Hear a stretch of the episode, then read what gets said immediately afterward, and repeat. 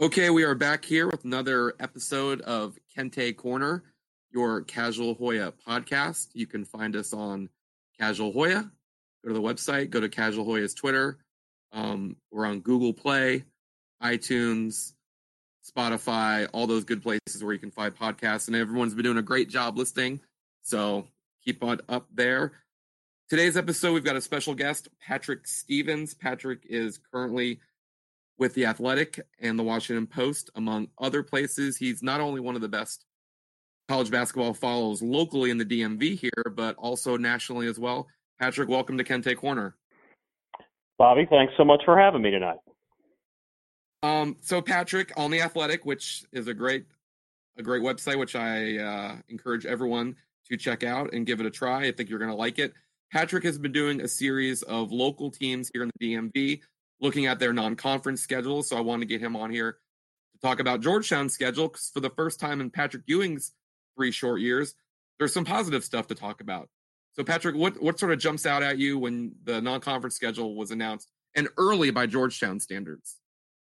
Yeah, it certainly was early. I wasn't expecting to see it till around Labor Day or so. Um, yeah. You look at it, and uh, it's it's 13 games uh, with the 18 in the Big East, 13 here, I think, six, 79. I'm looking at it right now, 13. Uh, 13 games, six of them, and maybe seven, uh, depending on who they play in that second game up in New York, are against top 100 teams in the net from a year ago. And maybe most strikingly, out of those 13 games, there's three and maybe four uh, that will be against teams from the bottom half of that NCAA metric from last year. Uh, UMBC, uh, which is still a, a, team capable of winning 20 games, possibly Cal if they end up playing them up in New York. Uh, Central Arkansas, a team that got scheduled for them as as, as part of that uh, exempt event, uh, and then Mount St. Mary's, the season opener. So this is not a schedule uh, that has a lot of cushion to it. there's some really intriguingly dicey games. I don't think Georgia State's going to be quite as good as they were, but but UNC Greensboro uh, is a team that won 29 games last year and brings seven of its 10 main rotation guys back. Penn State and Oklahoma State are two teams that could be better. They lost to SMU last year, so that's certainly not a, a gimme. And, and I think teams like Samford and American uh, have a chance to improve at least a little bit anyway uh, and finish closer. In, in Samford's case, in the top half of its league, the Southern Conference. In American's case, a, a chance to finish top two or three in a Patriot League that should be really wide open beyond defending champ Colgate. Yeah, uh, that's definitely what, you know, I mean, you look at it, I think the biggest thing, I know fans are going to look at the fact, oh, you you know, Syracuse is back, Texas is a big deal you're at Oklahoma State, and you know, obviously everyone, you know, still looks at Duke as, you know, that's such a big time game for a program to play. But I think if you focus on the other end, how important do you think it is for teams just in general, and maybe Georgetown has has, has learned this after a couple years, to eliminate those 300 and below teams? There's there's two ways to build a good schedule. The one way is is to go play a bunch of teams near the in the top 50, top 75 or so, and the other is just to simply avoid playing teams in the bottom 100. Uh, and some of those teams you can pick out pretty easily going into the season. Teams that are either consistently terrible year in and year out, or teams that were average or worse last year and, and really don't have a lot of continuity or anything along those lines. So, you know, I think that there were times uh, certainly uh, in year one under Ewing that you felt like uh, the Georgetown staff had basically pulled up the RPI and gone scrolled all the way to the bottom and started making calls from number 351 on the way up. Uh, and that's obviously not what's happened in this case. I, I really firmly believe that the, the sweet spot for scheduling, even though it's not something that people get excited about, is to play a bunch of teams between about 75 and 200, teams that you ought to be able to beat teams that are probably either average or worse power conference teams or really good teams in one and two bid leagues that are likely to go out and win 18, 19, 20 plus games uh, and really buoy you that way. Uh, but that said, there's nothing wrong with, with, with having a little more oomph to your schedule. Uh, and, and Georgetown certainly uh, is, has done that simply playing the exempt event this year and playing, frankly, kind of a real exempt event. I, I, last year was a little, uh, it was that was a weird tournament. It was almost a quasi tournament that they played. I think it was in Jamaica, and then obviously the year before they, they didn't play in one. So to play in the exempt event, the multi-team event, however you want to phrase it, is helpful. Syracuse is there, uh, and then you know the Big East deals with the Big Ten and the Big Twelve uh, have a chance uh, to provide some help for Georgetown. I think Penn State's going to be better this year. I mean, they went 14 and 18 last year and were a top 50 team. Uh, so that tells you two things. One, they weren't terrible, and B, there's still ways to kind of game uh, the the NCAA's new metric to get a team that's four games under 500 into the top 50. Uh, and Oklahoma State was a 12 and 20 team and a really solid Big 12 that uh, that brings back its four best scorers who made it through last season. So uh, I, I happen to like this schedule a lot. I also think that unlike the last couple years where you're sitting there saying, well, Georgetown better be 10 and 1 or, or 11 and 2 or something like that going into Big East play. Uh, I, I think there's a real chance that this team uh, t- takes a, takes a few dings along the way um, before they get to Big East play, but I, I think they'll be better for it uh, than they were uh, in terms of their preparation for for conference play over the last two years. Yeah, I totally agree. I was definitely one of the guys banging the drum about the schedule and just how it looked.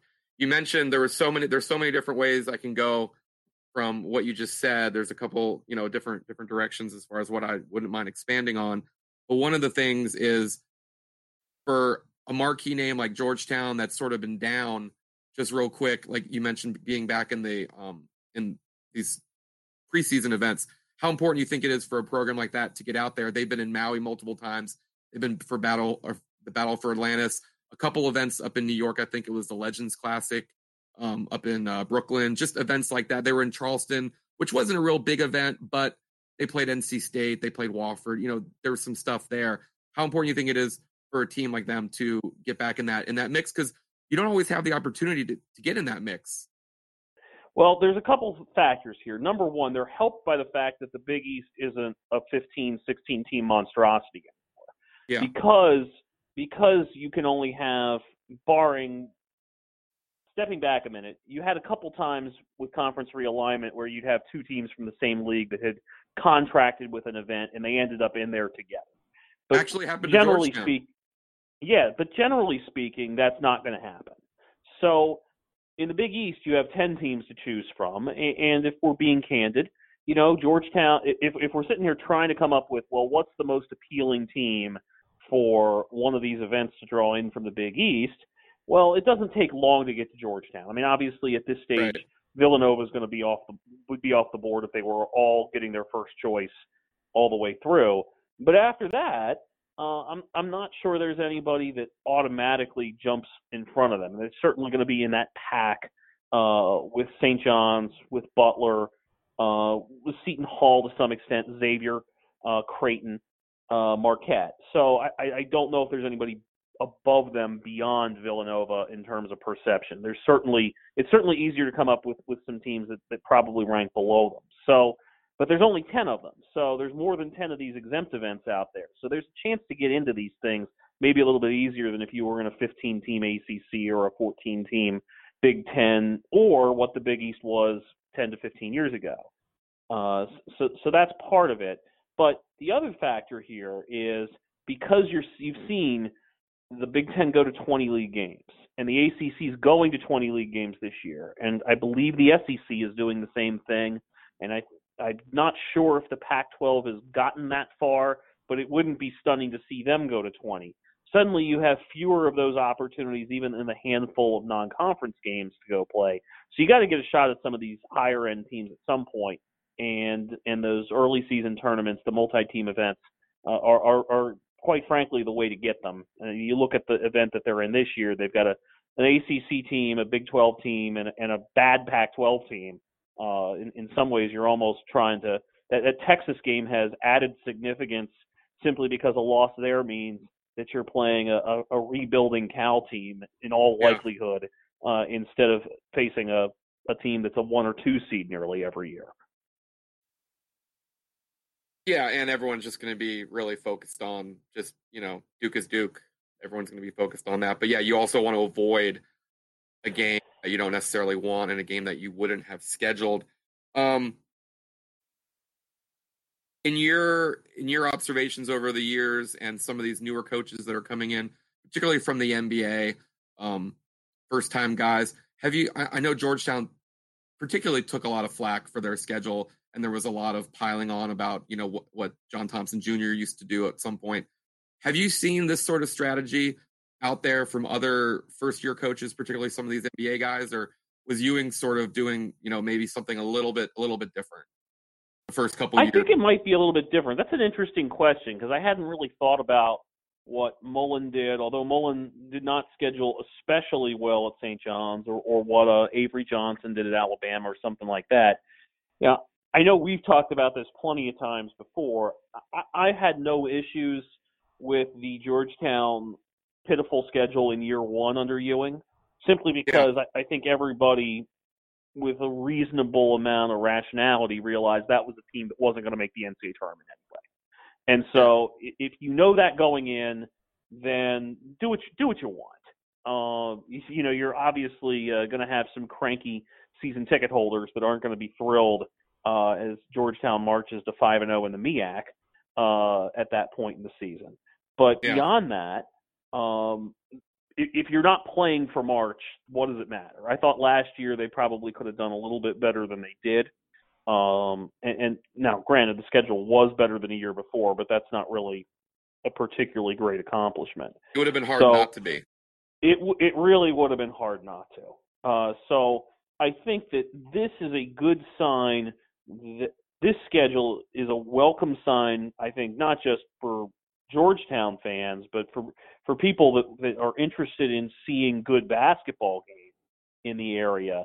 Uh, that Ewing isn't simply going to sit there and schedule the St. Leo's and Hawaii Hilos of the of the 21st century anyway, and just keep scheduling those teams year in and year out and try to give himself a 10 and 1 start or 12 and 1 start or, or you know you name it uh, yeah. heading into conference play. I, th- I think this is a sign that that either he get either he got it all along and just wasn't interested in playing a tough schedule, or he he's gotten it eventually, maybe with some help from an assistant coach uh, or somebody in, in, in administration or what have you, and said, look, you gotta you gotta tighten this thing up a bit. Uh, if you think you're going to be pretty good, and, and when you look at that sophomore class, I think it's fair to say that after an NIT berth last year, that that the expectations around the program are probably that this can be a team in the hunt for an NCAA tournament bid uh, in the final weeks of the season. Um, so for the people that have been following along on the Athletic, you have previewed a couple other schools in the area. How does Georgetown's schedule, in your opinion, stack up to some of the local the, the local non-conference schedules? Um, well, it's certainly better than Virginia Tech's, which is kind of in the same spot Georgia Georgetown was in two years ago, where yeah. They they play they're playing Michigan State and Maui. Um, and aside from the two game that game and the two games after it, they they're in Blacksburg the entire time up until New Year's, uh, and it's not a particularly imposing schedule. Uh, as I recall, with Virginia, uh, they're playing South Carolina, uh, they play in a not great exempt event. They play UMass in their first game, and then play either Arizona State or St. John's. They've they've got some interesting uh, one bid league type opponents like a Vermont and a Stony Brook are in there. Uh, so so I think their schedule is solid. It's decent. They they have a rematch with Purdue in the ACC Big Ten Challenge, but it's not overwhelmingly awesome. But they were they were a mid pack non-conference schedule team last year, uh, and that obviously didn't hurt them one bit with the committee or uh, or with how things ultimately played out. Uh, w- when you look at Maryland, uh, Maryland didn't get, have any favors made for them when they got Notre Dame as their ACC Big Ten Challenge opponent, a team that finished last in the ACC last season. Uh, they've got uh, they've got an exempt event in Orlando where they open with Temple. Uh, Marquette's down in that event. I think Davidson's down there too. So there's a chance to play a couple decent games uh, in that sucker. Uh, you look at the you, they play um, Rhode Island and George Mason. So those are a couple decent, maybe not elite A10 teams, but teams that should finish in that five through seven or eight range in the conference. They did a pretty decent job, like Georgetown, of kind of minimizing the bad on their schedule. Uh, there's a few interesting variables, like they play a they play Holy Cross under new coach Brett Nelson. If you want to feel old, you know Brett Nelson, the former Gator, now in charge of his his uh, own program up at Holy Cross after Bill Carmody retired. That's Maryland's opener. Uh, so, so that's kind of a, a team that could be a little dicey. You don't know what they're going to be at this point after a, a kind of weirdly timed coaching change.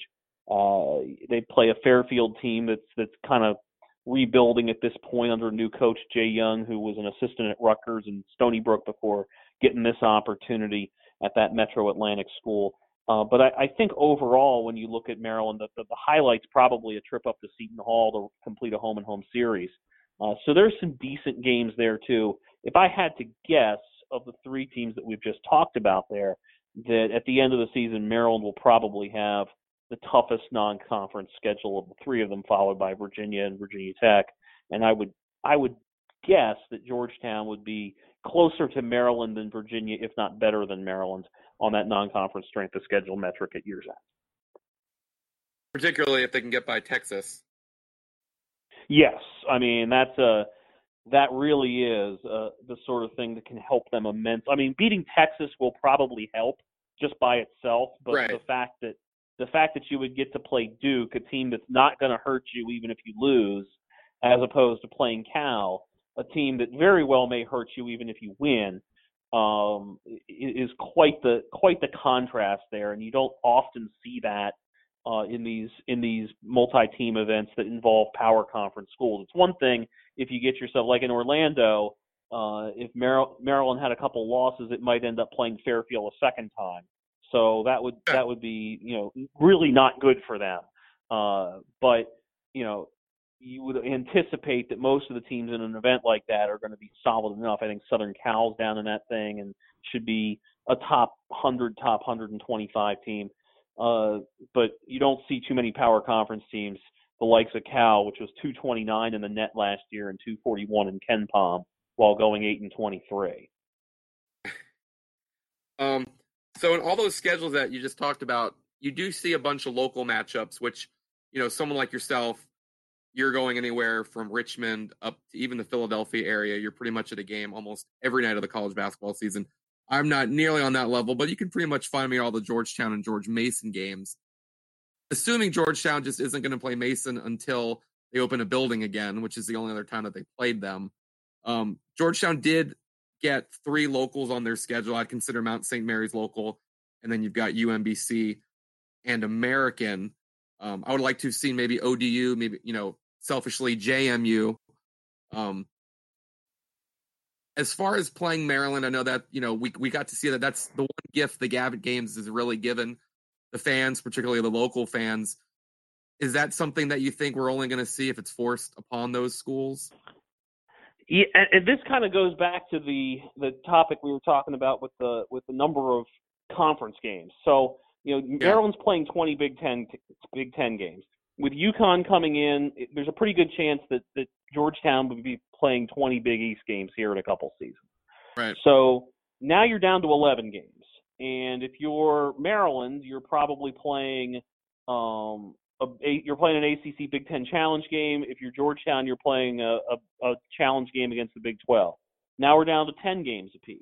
If you go and play an exempt event, you're playing four games total. It's either like this, like George Georgetown has Georgia State and Central Arkansas plus the two games in New York. Maryland right. has the three games in Orlando plus Fairfield. So now we've knocked another four games off. So, so now we're looking at 20. You've only got five or six games remaining to play with. So I think it's the kind of thing that you're probably going to see uh, pop up, and if it pops up again anytime soon, it'll either be like when the two teams were in Orlando at the same time. I think that was in 0809, and they yeah. they happened to play, uh, or uh, a Gavitt game situation. I don't know if there's necessarily a real appetite from either school to play that game on an even even a semi regular basis. Uh, I haven't gotten that sense. uh, that that either team really wants to give up the home game every other year. And, and I think it's fair to ask after having seen, especially the crowd at, at Georgetown's home game, is, is it something that is really all that exciting for everyone to be playing that game in, in mid-November? Uh, I don't know. I, I, I tend to think that um, you know if you're if you're Georgetown, which would you rather do? Would you rather play Maryland or would you rather keep your series with Syracuse?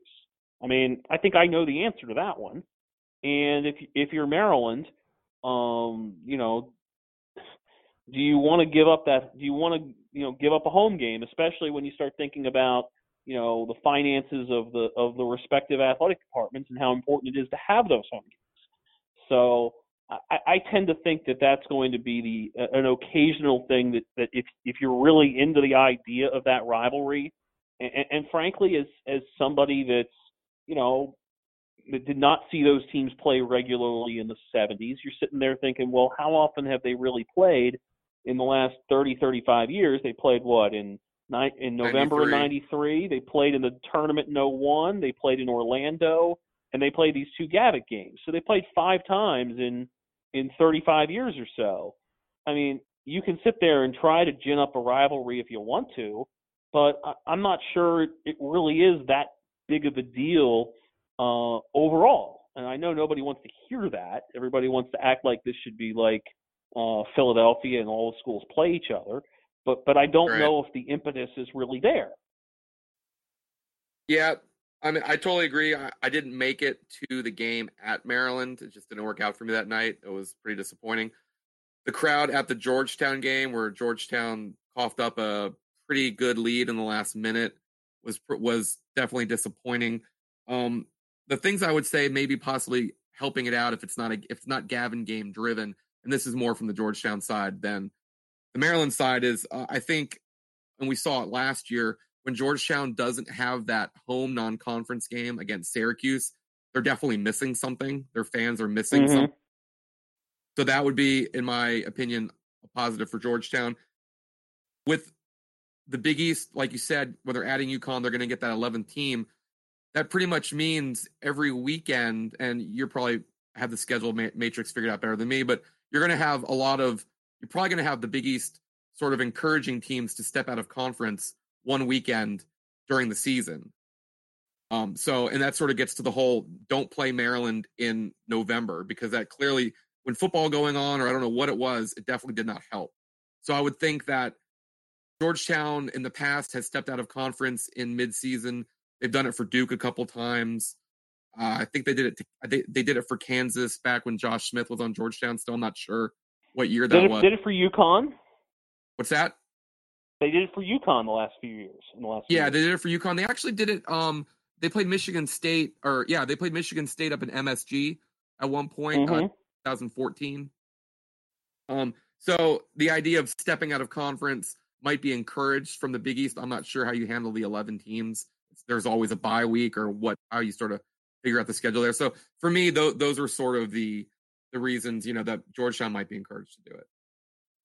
Yeah, that that that's certainly a valid point. I think it's also uh, also worth noting that two of those conference games are probably going to get wedged in before final exams. I would think there's a decent, you know, like like uh, the ACC is going to be playing two games. They'll be playing their openers. Everybody but Duke's playing their opener in conference play, uh, and okay. they'll play another one in, in early December. The Big Ten played. Everybody played two in that first seven or eight days of December last year. So, I mean, I think that's something else that you have to factor in that that there's there's going to be a couple of those spots as well. So, you know, if you're going through you're probably going to have some teams just take the bye as it is and and and rest up. Um, that's how kind of the ACC has worked out too, with 15 teams that you have. You know, that also creates the the interesting scenario that somebody in an 11 team league has to have the bye the final weekend of the regular season. So who's right. kind of the the team that gets extra rest going into MSG? It's an interesting scenario you know, prop because in in a lot of ways your league schedule makers are going to want your best teams to be playing uh, that last weekend for to, for some sort of uh, meaningful game. So it might be a situation where a certain team in the Midwest ends up not playing that last Saturday of the of the regular season. Yeah, having a particularly early senior night or day. Um, I'll get you out of here on this one. You kind of touched on it earlier about how you know they could stumble a little bit, but they've given themselves some cushion. Last couple of years, it's basically been you need to go ten and zero. You need to beat Syracuse. Give yourself any shot. What does this schedule, in your opinion, do for in the event that Georgetown is you know a little bit better than 500 in the Big East? Is this the kind of non-conference schedule that puts them in the mix, uh, you know, of being you know part of your you know part part of your eventual bubble that that you're going to be writing every other day? Uh, it depends on what they do against it, but well, yeah, yeah, yeah. I'm, yeah. I mean, just just just philosophically, is this schedule you know beefy enough to? This is a legitimate schedule. If you do what you need to do, you're going to be in the mix. Yeah, I, I think that when you look at this, let, let's let's envision a scenario of Georgetown being nine and nine in the Big East. Okay. And let's give them let's give them a, a ten and three in this non-conference schedule. They're probably going to have a chance at that point.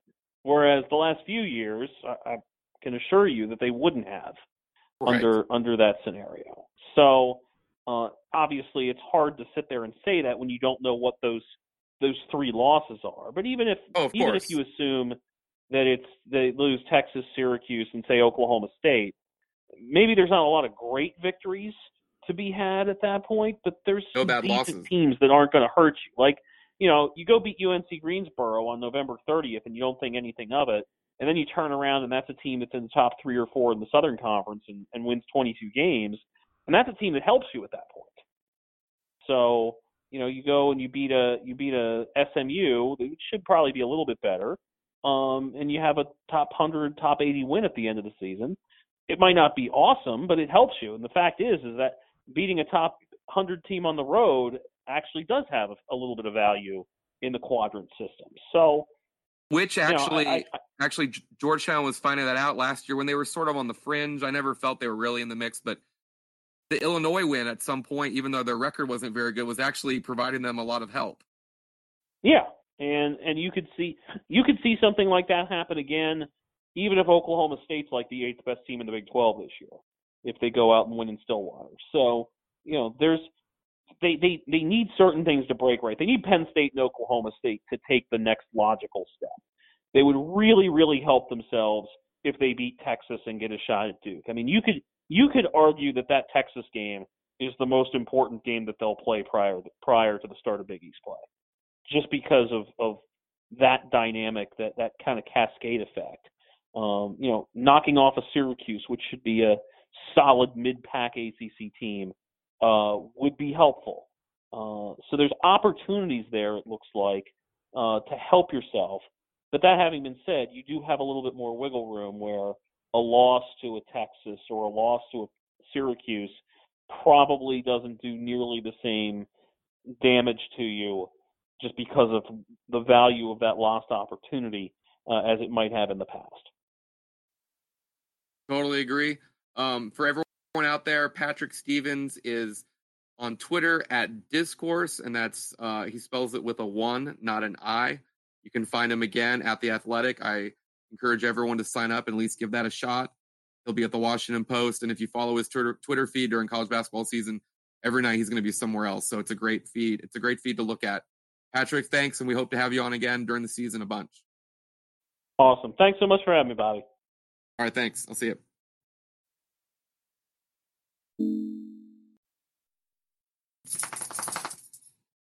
Okay,